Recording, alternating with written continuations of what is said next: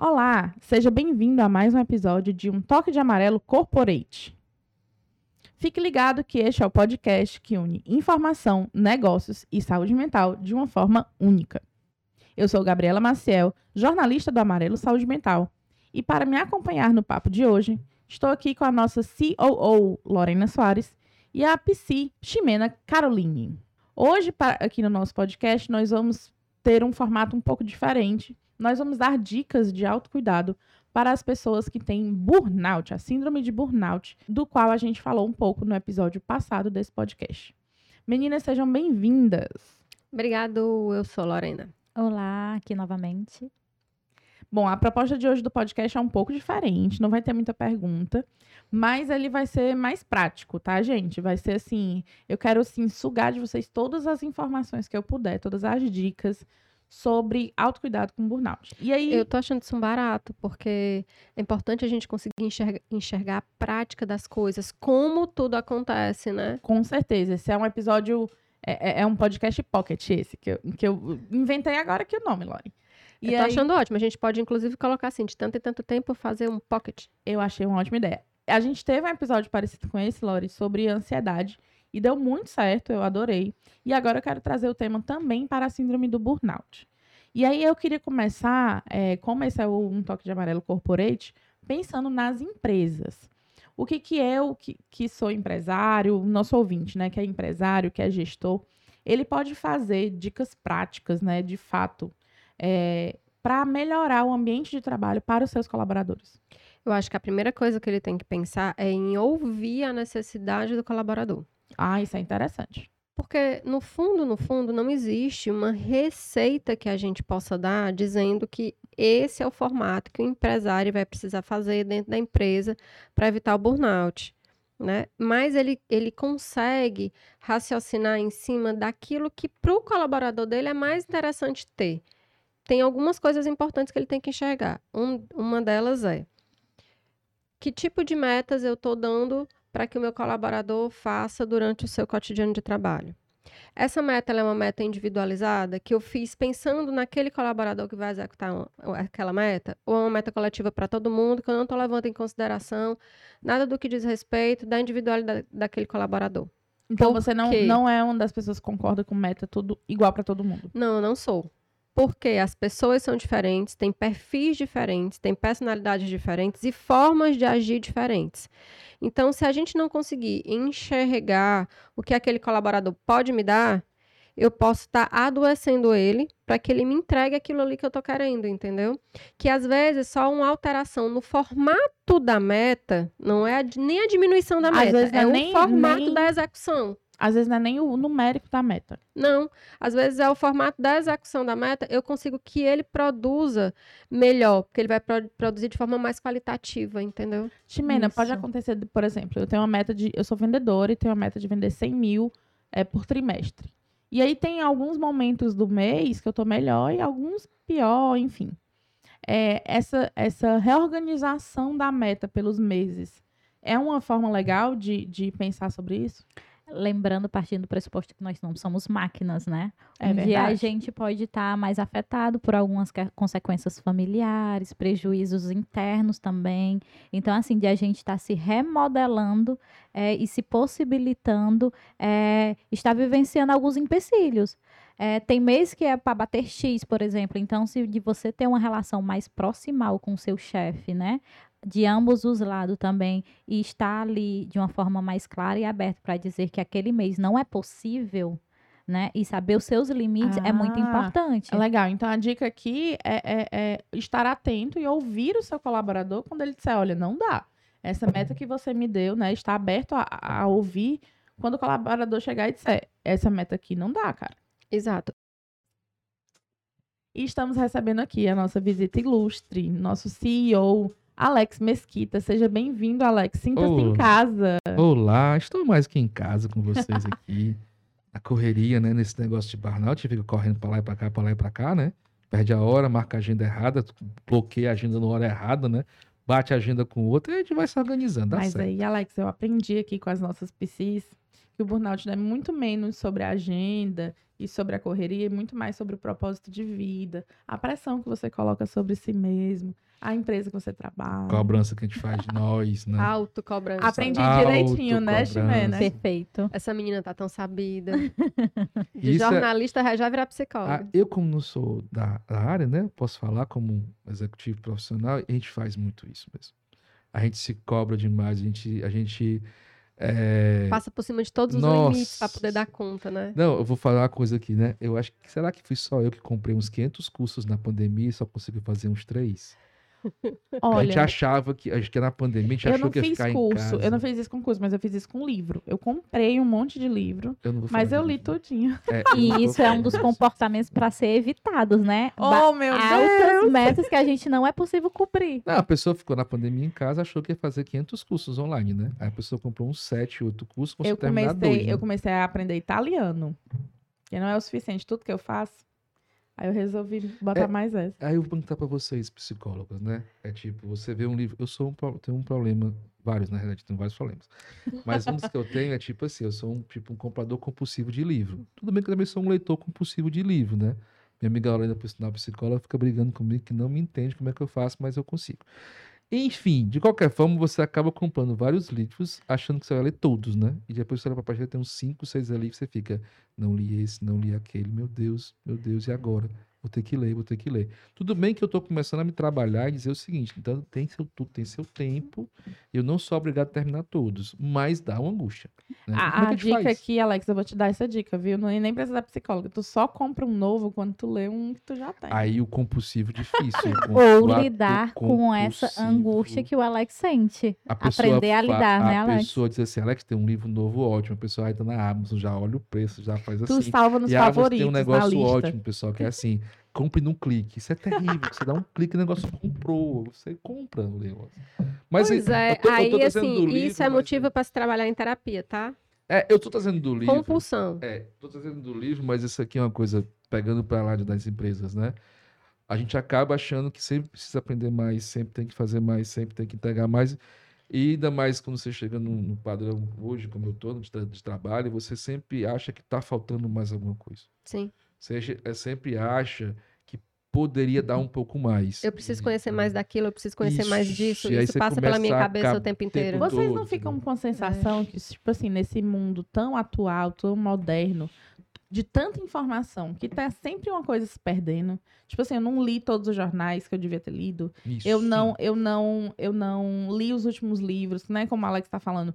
Tem muita coisa do mundo que eu não sei, eu quero saber, eu quero saber de tudo. Porque antigamente não parecia que o se tudo era tanta coisa, né? Hoje em dia o tudo é muita coisa. É, e aí a gente trazendo para a história do burnout nas empresas, que, que é a tal das dicas que a gente ficou de dar agora no, é, nesse podcast, né? É uma coisa importante, é o que a Ximena tocou no podcast passado, que é o tal do equilíbrio. É verdade. Né? Atenção, empresário o tal do equilíbrio ele é importantíssimo, né? Para você, enquanto empresário, evitar a compulsão da compra de livros do Alex. Para você, enquanto empresário, ah, eu preciso estimular o meu colaborador a estudar eu preciso é, colocar metas para gerar produtividade no meu colaborador. Mas qual é o limite disso daí que vai gerar um equilíbrio e eu vou conseguir realmente atingir essa produtividade ou esse conhecimento, no caso do, dos estudos do seu colaborador, dos treinamentos do seu colaborador, a longo prazo e não só a curto prazo.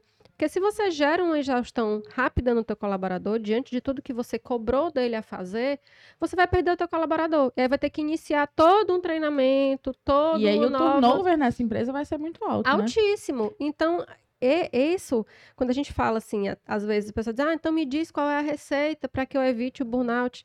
A receita é essa, é, é você conseguir enxergar o equilíbrio das coisas e até onde você pode ir com o teu colaborador, até onde tu vai perder ele para um transtorno mental ou para uma mudança e de emprego. E só consegue isso por uma relação mais proximal, né, entre o colaborador e o colaborador e a chefia e entre os próprios colaboradores. E aí, aí cai a história do clima organizacional saudável, né?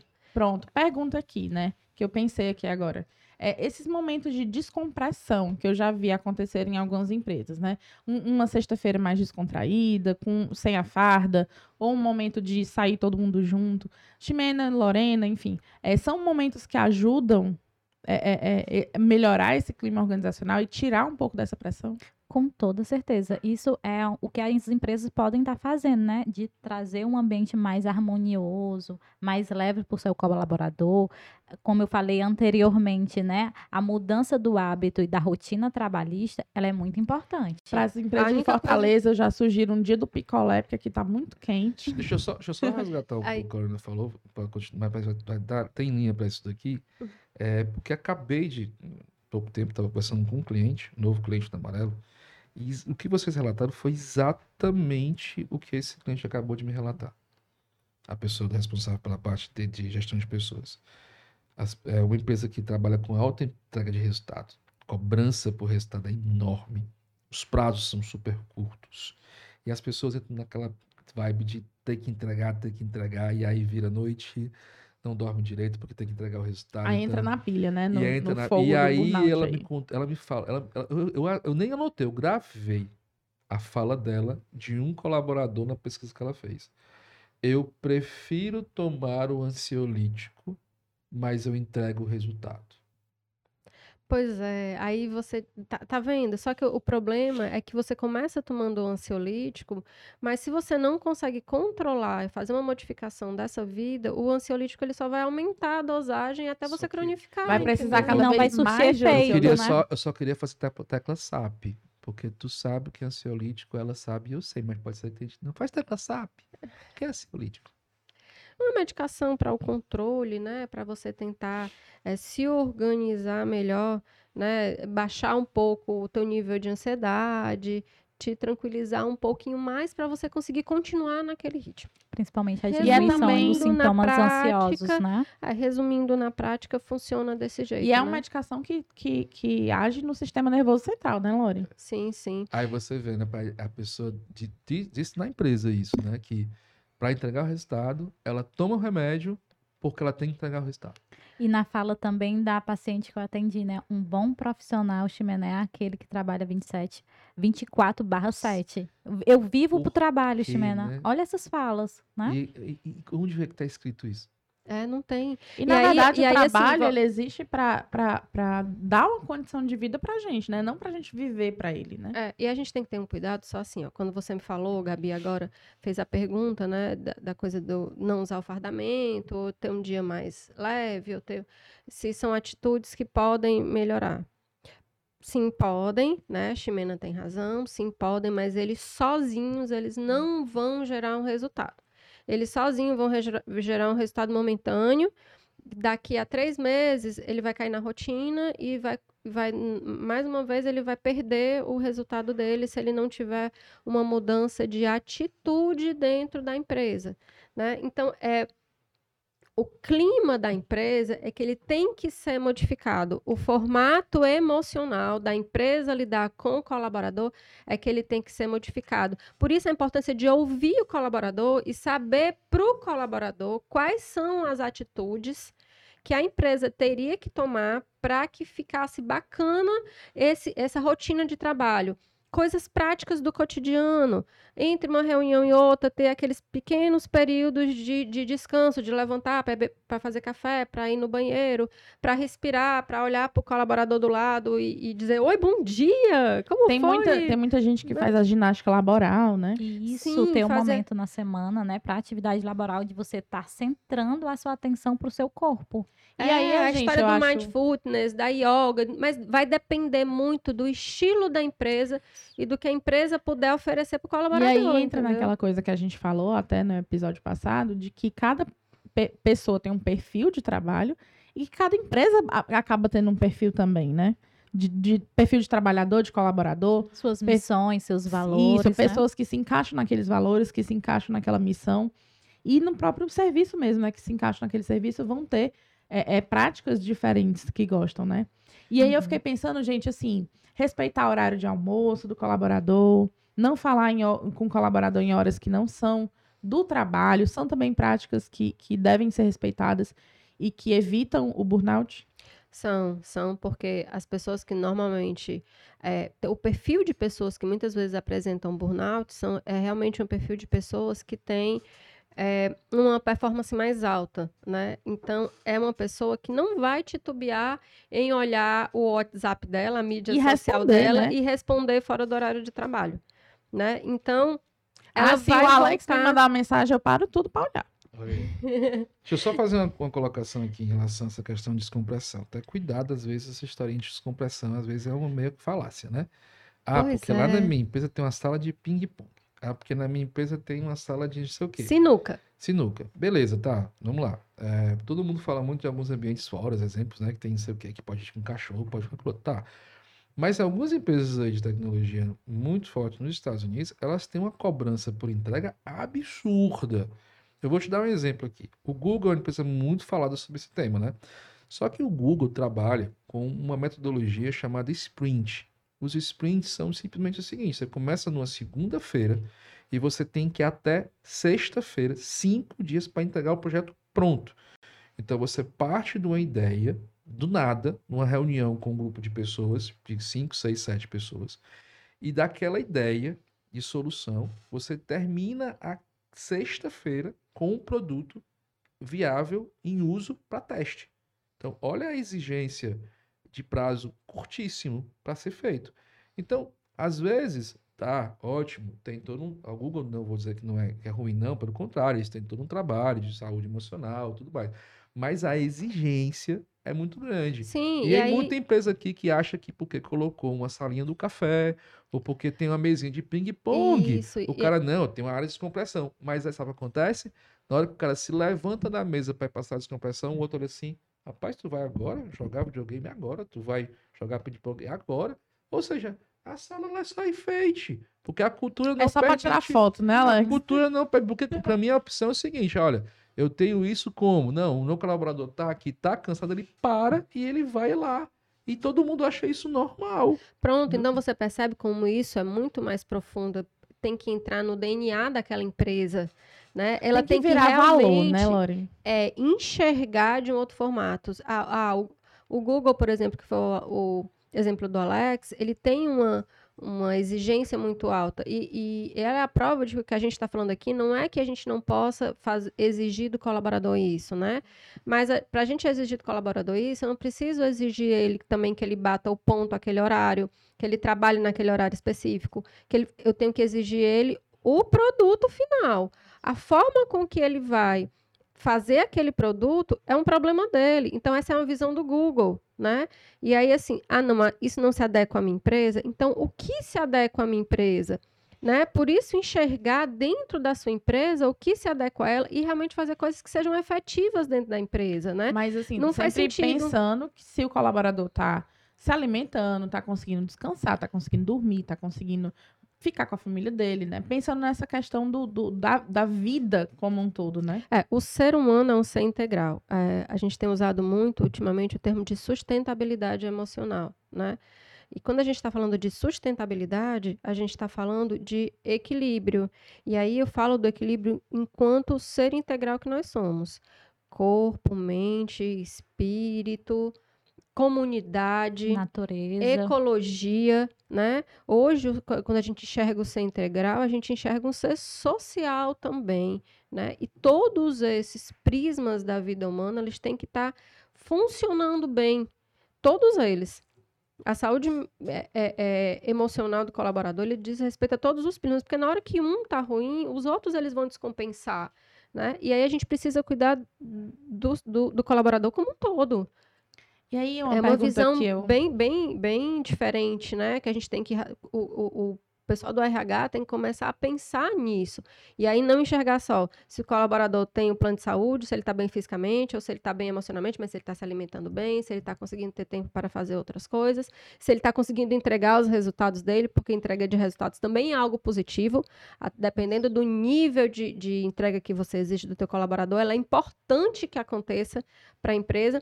A, a, o, a, empresa não vai funcionar se ela não tiver produtividade. É ela precisa disso, né? Ela precisa da produtividade para manter o pra colaborador. Manter o colaborador. E a gente sabe que um colaborador com alta performance, ele vai conseguir as metas. Vai. Ele vai. Então, colocando um ambiente mais é, social, né, mais acolhedor naquela empresa, não vai diminuir as suas metas. E isso vai ser acompanhado Agora, também. pergunta. É, depois da pandemia, né, já existia, mas agora existe muito mais o trabalho home office né? Ou híbrido, tem muita gente optado híbrido. pelo híbrido agora. E também. como é como cuidar desse, desse trabalhador que fica em casa?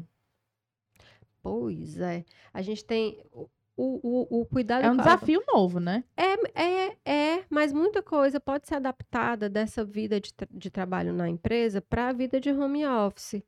O que a gente não consegue enxergar é o colaborador de perto, mas a gente consegue enxergar o colaborador na tela, a gente consegue ter a reunião one-on-one, -on -one, né? Que é muito importante para você fazer essa troca com o colaborador, enxergar cada um como ele está, ver como é que ele está vivenciando aquilo, quais são as dificuldades que ele está tendo.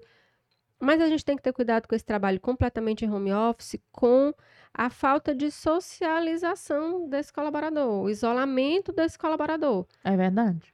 Então, participar de reuniões presenciais na empresa com é, tempos determinados, fazer com que alguns trabalhos sejam feitos em grupo, que dependam do outro, também é importante, porque é. senão vai virar ermitão, né? E aí é, o, o meu trabalho é um... aqui no, no Amarelo, por exemplo, é híbrido, né? Isso. E aí a, eu, a maior parte dele é feita home office, mas tem dia que eu tenho morro de vontade de vir para cá.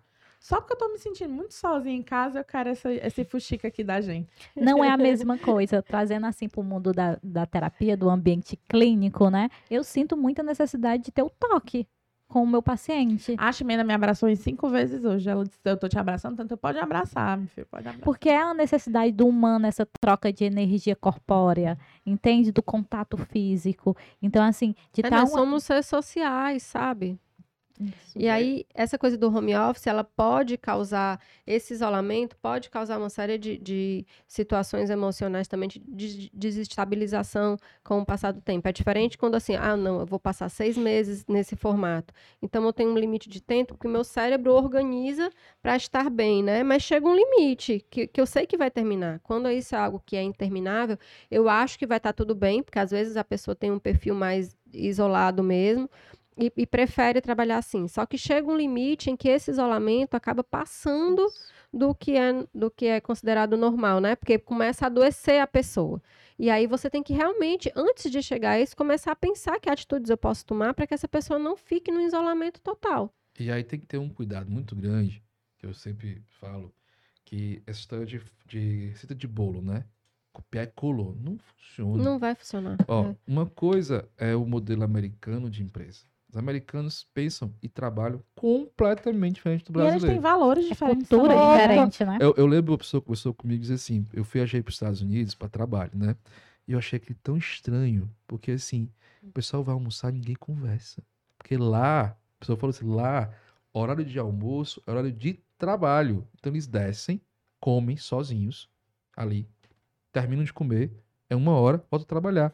Eu fiquei lá, o brasileiro, né? Eu ficava, cadê aquela conversa da hora do almoço? Cadê as risadas? Cadê? É. O povo não queria conversar comigo, aquilo era muito estranho. Então, a gente está falando assim, mas no Brasil, o empresário cearense, por exemplo, nordestino, quer trazer a cultura do sulista para cá. Nosso povo é diferente. Eu Ai, o almoço aqui no Ceará, se não tiver um é. povo rindo, uma então, conversa. Então você quer, e farofa. Aí, você, farofa. É, aí você quer pegar os modelos que você vê, vou ver fora do Ceará e aplicar, você tem que olhar as boas práticas, entender?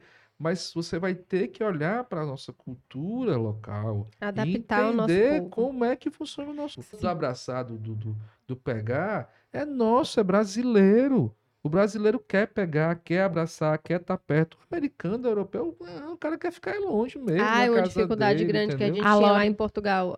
eles não gostam muito do toque, não né? Não gostam do toque. toque. Então, meu filho, Ai, que era criança, que foi para lá, e aí ele queria abraçar os coleguinhas, e o coleguinha, não pega em mim. Tá né? vendo? Diferente. Alex, a Lorena falou que visitou a empresa que tinha um espaço cheio de rede para os colaboradores. Foi, semana passada. Imaginou, Alex? Você almoça e deita numa redezinha, É num coqueiro? isso. Embaixo do coqueiro, Isso, gente. é entender, é isso que eu falo. O E elas me disseram que eles realmente usam, Mas viu? é entender a cultura do local. Você pega lá em São Paulo, faz o redário, ninguém vai usar. Mas Agora você faz em redário no Ceará, você faz uma festa, o povo vai adorar ficar na rede se balançando. É, É ela disse que tem que ter, o, tem que ter um, um sino que, que ela bota Pra pra parar, uma senão o pessoal sirene pra não, não fugir do horário que o pessoal. Então eu falo muito isso, o empresário tem que ter muito cuidado, até mesmo quando você vai aplicar, isso é importantíssimo, eu vou pedir até para vocês, vocês podem me contrapor isso com isso. Quando você vai aplicar um projeto de segurança psicológica dentro de uma empresa, não é simplesmente pegar um modelo que você viu lá não sei aonde e jogar lá dentro. Você precisa entender, primeiro, que como é aquela empresa culturalmente, quais são os valores daquela empresa, como é que são os, como é que ela funciona, porque ela tem um jeito de funcionar. Sim. Segundo, aí você entrou primeiro pelo jeito dela. Segundo, o jeito do regional, das, que, como é que aquela região se comporta. Ora, se você for fazer um trabalho em Fortaleza, para ser bem simples, tá? E você fazer um trabalho em Juazeiro, é completamente diferente. Tem empresas, tem regiões do Ceará que a cesta é natural. Só fecha a empresa para poder tirar aquelas cançonecas Verdade. meio-dia. É verdade, já ouvi falar sobre isso E daí. pronto, mas é cultura. Principalmente no gente que- interior, né, né Alex? Voltam gente- às três. volta às três. Então, assim, como é que eu posso chegar, achar que simplesmente vou pegar, comprar um produto, vou pegar um atendimento psicológico lá de São Paulo, jogar aqui e achar que vai funcionar? Não vai funcionar. Porque não é simplesmente comprar um produto pronto e achar que aplica. Não, tem que entender, tem que sentir, tem que olhar, tem que aplicar de acordo com a necessidade. Pode até ter algumas coisas que você consegue replicar. Mas a fala, o trato, o cuidado, não dá para ser Nós somos replicado. individualizados, né? Então E aí- cada um Psicólogos tem... que me, que- que me, me perdoem. É possível fazer aplicação assim? Não. Não, e é, é justamente isso que a gente começou falando no A Lori começou o podcast dizendo: primeiro, o primeiro de tudo é escute o seu colaborador, pergunte o que é que é preciso, o que é que é necessário, o que é que ele gostaria que tivesse na empresa, né? E aí, Gabi, é uma coisa que também tem que ficar muito claro, né? A, a sua empresa, ela às vezes tem que primeiro é, conquistar a confiança desse colaborador, para que ele consiga poder falar o que ele realmente quer e sem ter medo de ser demitido por causa disso. Isso aí é a psico- psicoeducação, né, Lori? Exatamente. É, é o combate à psicofobia que a gente bate tanto nessa tecla, de que e as faz empresas parte precisam... da segurança emocional, Isso. entendeu? que as, precis- as pessoas precisam ter espaço e ter voz e não ter preconceito para conseguir falar com seu gestor, com seu chefe, de olha, eu sou assim, eu funciono dessa forma, eu não tô bem desse jeito. Vamos mudar aqui alguma coisa. Pode ser que em outra empresa, essa Ah. indústria que a gente foi visitar a semana passada, que está fechando contrato com a Amarelo também, que tem o Redário, eu fiquei pensando, né? Será que em outra indústria os colaboradores funcionar. iam ter, iam ter coragem de falar que eu, eu Não. queria um local para descansar que fosse realmente agradável? Queria Se não tivesse essa relação coqueiros. proximal, não. Porque quantas empresas eu já vi que na hora do almoço o funcionário sai lá do, do espaço, né, de almoço dele e fica sentado no chão ali conversando, né? É. Quantas empresas eu já passei e vi isso? Os colaboradores vão para o cantinho, que- mas não tem um canto adequado, confortável, que ele É. fique realmente aquela meia hora descansando. falar uma coisa agora interessante? Eu acho que todo gestor devia parar e perguntar. Você olha no espelho e pergunta, a gente pergunta no espelho. Se o meu colaborador chegar para mim hoje e dizer que está com problema de saúde mental, como eu vou me comportar?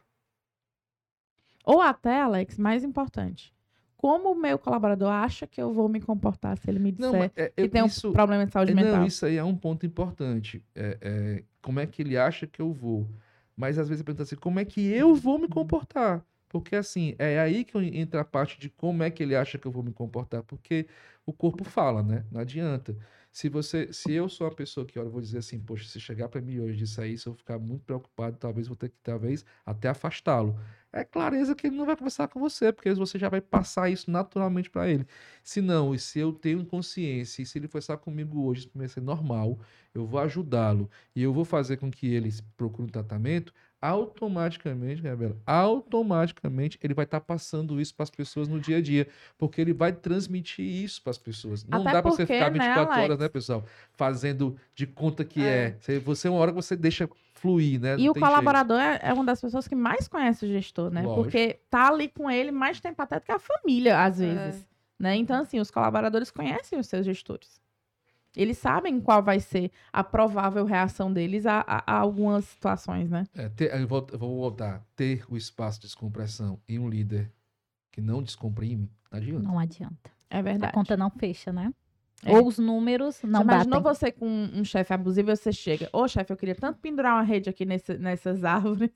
Não ia dar muito certo, né? Gente, eu consegui uns puffs aqui pro hub. Ei.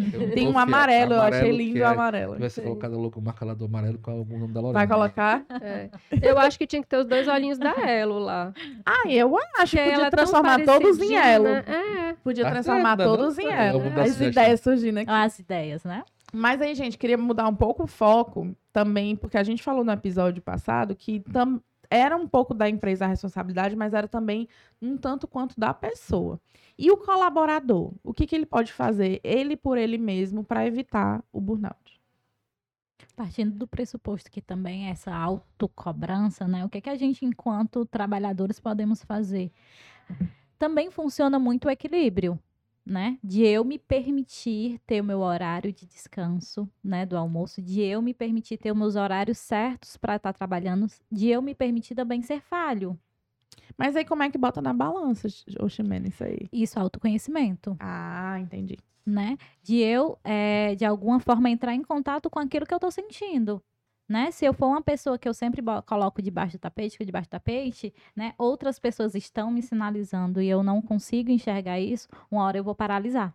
Aí vem um adoecimento mais sério, aí vem a paralisação anteriormente a isso, se eu estou percebendo alguns sinais e sintomas que eu estou exausta, que eu estou esgotada no meu ambiente de trabalho, eu vou tentar criar novas possibilidades para tentar, né, é, ter um, um, bom cuidado, um ótimo cuidado, umas outras práticas mais saudáveis com isso. Em alguns momentos eu percebo que é terapia né? E aí, assim, não, não puxando para minha sardinha, mas já puxando para minha sardinha. Com certeza. Porque a nossa sardinha é muito boa. É, mas aí eu só consigo fazer psicoterapia se eu ter esse estalo. Poxa, necessito de algo. Exato, Estou doente. Né?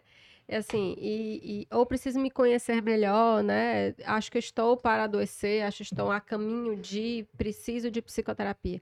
Mas eu, eu queria puxar para minha sardinha, dizer, olha, muitas vezes o autoconhecimento ele vem da psicoterapia, mas ele também pode vir por uma série de outros caminhos, né? Então, assim, a gente olha, parar um pouco para olhar para nós mesmos e enxergar que o nosso corpo físico precisa de cuidado, então é legal que a gente tenha uma alimentação bacana, é legal que a gente faça exercício físico, né? E aí não é um exercício físico específico, é o que é mais bacana para mim? Ah, será que é fazer alongamento? Será que é fazer yoga? Será que é, é puxa ferro? Será uhum. que é arte marcial? Será, sabe, o que tem mais a ver comigo?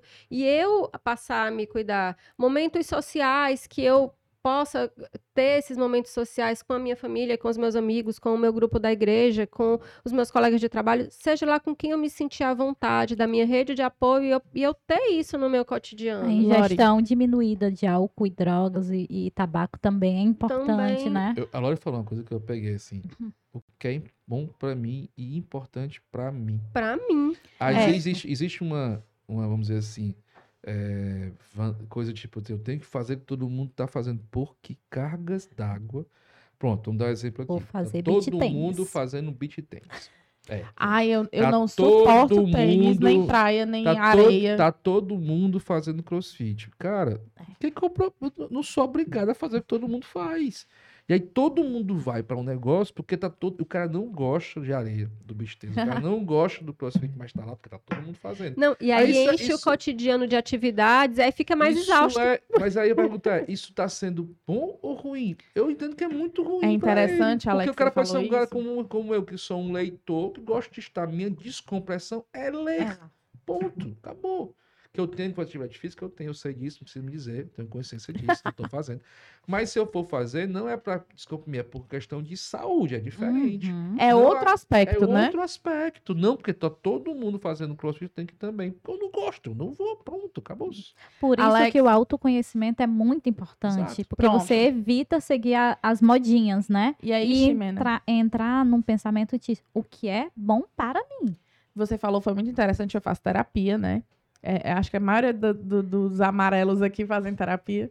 E eu, praticando esse autoconhecimento, eu descobri, com a junto com a minha psicóloga, coisas que eu gosto de fazer que poderiam me ajudar a descomprimir e a me ajudar na minha ansiedade, na, nos meus sintomas, enfim. Uma das coisas foi a escrita e a leitura, né? E eu pratico escrita terapêutica como forma de que foi ela que me me instruiu a isso, né? Então eu pratico meu autoconhecimento escrevendo para mim mesma. Isso. E isso é muito legal para mim. E também a questão de cuidar de mim, né? Eu descobri que eu adoro fazer maquiagem, pintar unha, coisas que eu gosto. Não porque tá todo mundo fazendo, mas que eu gosto. E aí é, é, é, a terapia ela pode ser um formato de descobrir o que é essas coisas que você gosta, né? Porque nem sempre você sabe. Mas a terapia pode ajudar nesse caminho, né? E o interessante, Gabi, que olhando para ti, a gente percebe que tu gosta de autocuidar. Por isso que é congruente a gente saber, né, o que eu penso, o que eu sinto e o que eu faço. É muito é. interessante. Eu me divirto essa... fazendo os delineados coloridos e pintando a unha com a cor que eu vou sair da, na roupa. Eu adoro, eu adoro isso. E aí, pessoal, eu adorei aqui as nossas dicas do nosso episódio Pocket, viu, Alex? A gente, a gente instituiu que esse é um episódio Pocket. Apesar de que eu achei que não ficou muito Pocket, não. Mas é porque ele eu foi cheguei, prático. Eu ele foi no prático. meio do negócio, foi uma confusão danada. Mas olha, gente, eu queria agradecer a presença da nossa COO, Lorena Soares, da nossa PC, Ximena Caroline, e do nosso CEO, Alex Mesquita. Obrigada. De nada, prazer estar aqui. Cheguei atrasado, mas é uma confusão danada, mas deu certo. Deu. É, e a dica que eu digo, vou dizer, acho que é, você tem que sair daqui com uma palavra, eu acho que é autoconhecimento. Com certeza. Ó, a empresa não vai fazer você ficar bem. Não é função dela é isso. Ela pode até te ajudar. É, o teu, teu líder não vai fazer você ficar bem. Ele pode ajudar você a não ficar mal e te ajudar a procurar. Só quem pode fazer você ficar bem é você. Ponto. É verdade. Dá com a real aí o Alex, viu? Jogou a real. É sempre bom estar também muito com vocês, né? E assim, uma palavra também, já que o Alex deixou uma palavra, eu vou deixar. Equilíbrio.